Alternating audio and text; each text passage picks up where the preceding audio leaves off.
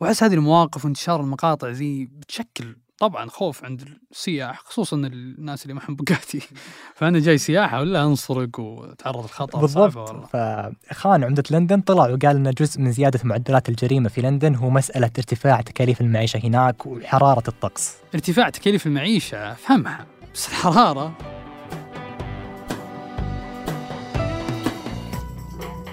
هذا بودكاست الفجر من ثمانية. بودكاست فجر كل يوم. نسرد لكم فيه سياق الأخبار اللي تهمكم أنا عمر العمران. أنا فارس برزان نذكركم بأننا نستقبل كل تعليقاتكم ورسائلكم على رابط تلقونه في وصف الحلقة.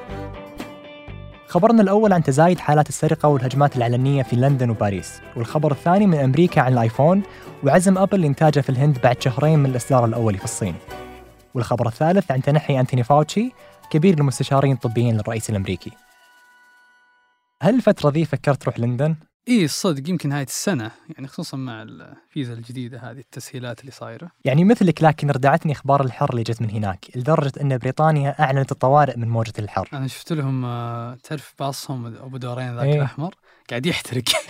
فقعدت أفكر إن الناس تنحاش من حر تروح الحر غير منطقي صراحة. يعني لكن صار هناك شيء مقلق أكثر من الحر. الفترة الأخيرة انتشرت أخبار عن تزايد حالات السرقة العلنية في لندن وحتى في باريس. إي هذا أنا أمس شفته مقطع الواحد آه، قاعد ينسرق هو زوجته. عيني عينك نهار ولا حول ما حد. بالضبط والموضوع ما وقف هنا. في شخص كويتي تعرض لمحاولة سرقة داخل سيارة البوغاتي في النهار وبشكل علني في لندن. إي هذا أمس أنا شفته بتويتر. كان اللي قاعد يسرق يكسر قزاز السياره وأحس هذه المواقف وانتشار المقاطع ذي بتشكل طبعا خوف عند السياح خصوصا الناس اللي معهم بوجاتي فأنا جاي سياحة ولا أنسرق وتعرض للخطر صعبة بالضبط. والله.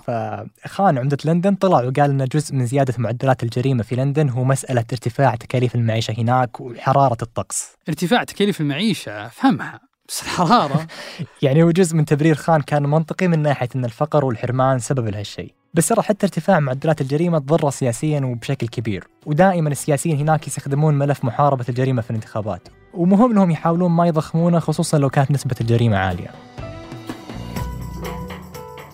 خبرنا الثاني من شركة أبل اللي تخطط لتسريع صناعة الآيفون بمساعدة الهند بدلا من الصين.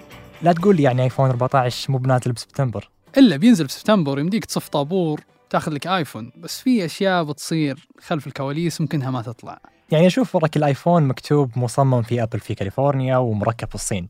بس اني الصدق ما أعرف ولا شيء عن التفاصيل. هذا التركيب اللي في الصين صدع بأبل. فابل شركة تقنية عامة يقدر أي واحد يستثمر فيها. وهدفها أكيد زيادة قيمتها السوقية اللي بمعنى آخر تبي أرباح مثل أي شركة. امم أوكي. عشان نفهم السالفة أكثر نحتاج نشوف إيش قاعد يصير من البداية. فترامب جاء الرئاسه في 2017 وبدا يعادي الصين لين رفع التعرفة الجمركية على أي منتج صيني. بس معليش وش هي التعرفة الجمركية يعني وليش يحطها؟ هذه رسوم تفرضها الدول على المنتجات الأجنبية بحيث أنها تحافظ وتحمي المنتجات المحلية. فترامب كان يهمه أن المنتجات الأمريكية تربح أكثر وفعلا استطاع أنه يجمع 79 مليار دولار من التعرفة الجمركية. واضح ناويها صدام ترامب بس إيش دخل أبل؟ أبل شركة وطنية أمريكية ولقت استثناء أنها ما تدفع هذه التعرفة الجمركية ولا لو دفعت بيرتفع سعر الجهاز يمكن 120 دولار. بس أبل بعد شركة عملية فتقدر تنوع الموردين والمصنعين عشان يقل الخطر عليهم. فما تبي يوم بسبة أي عداء سياسي أنها تتضرر.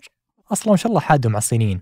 الصينيين خلال السنوات اللي راحت تطوروا كثيرا في صناعة الأجهزة وأجهزة أبل تحديدا بشكل مخيف لدرجة أن تيم كوك رئيس أبل اعترف بالشيء هذا وقال صعب نلقى اللي عند الصينيين في أي مكان في العالم.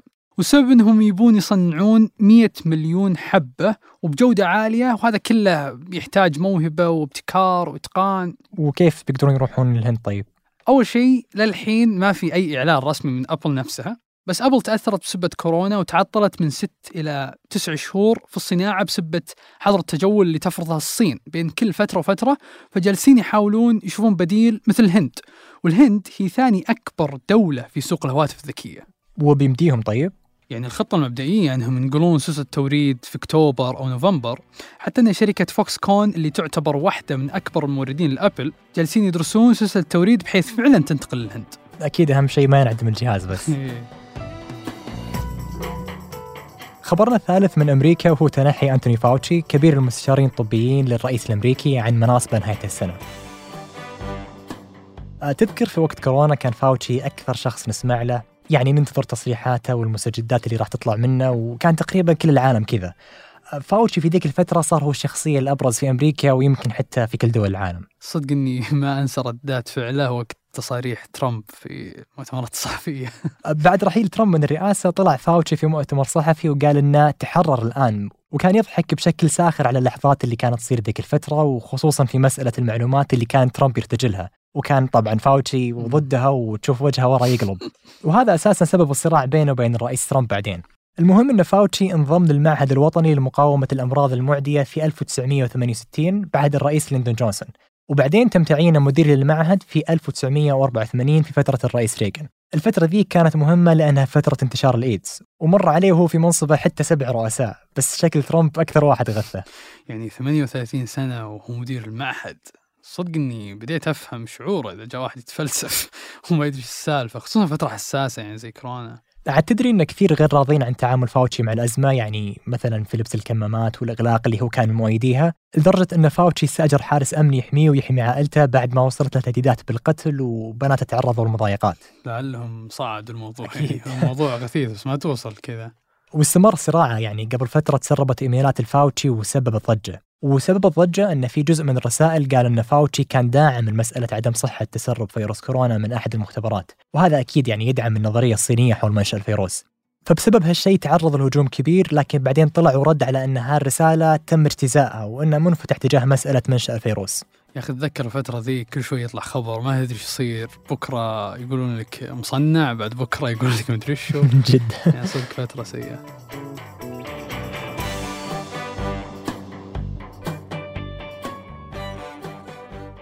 أنتج هذه الحلقة نايف العصيمي وتركي القحطاني.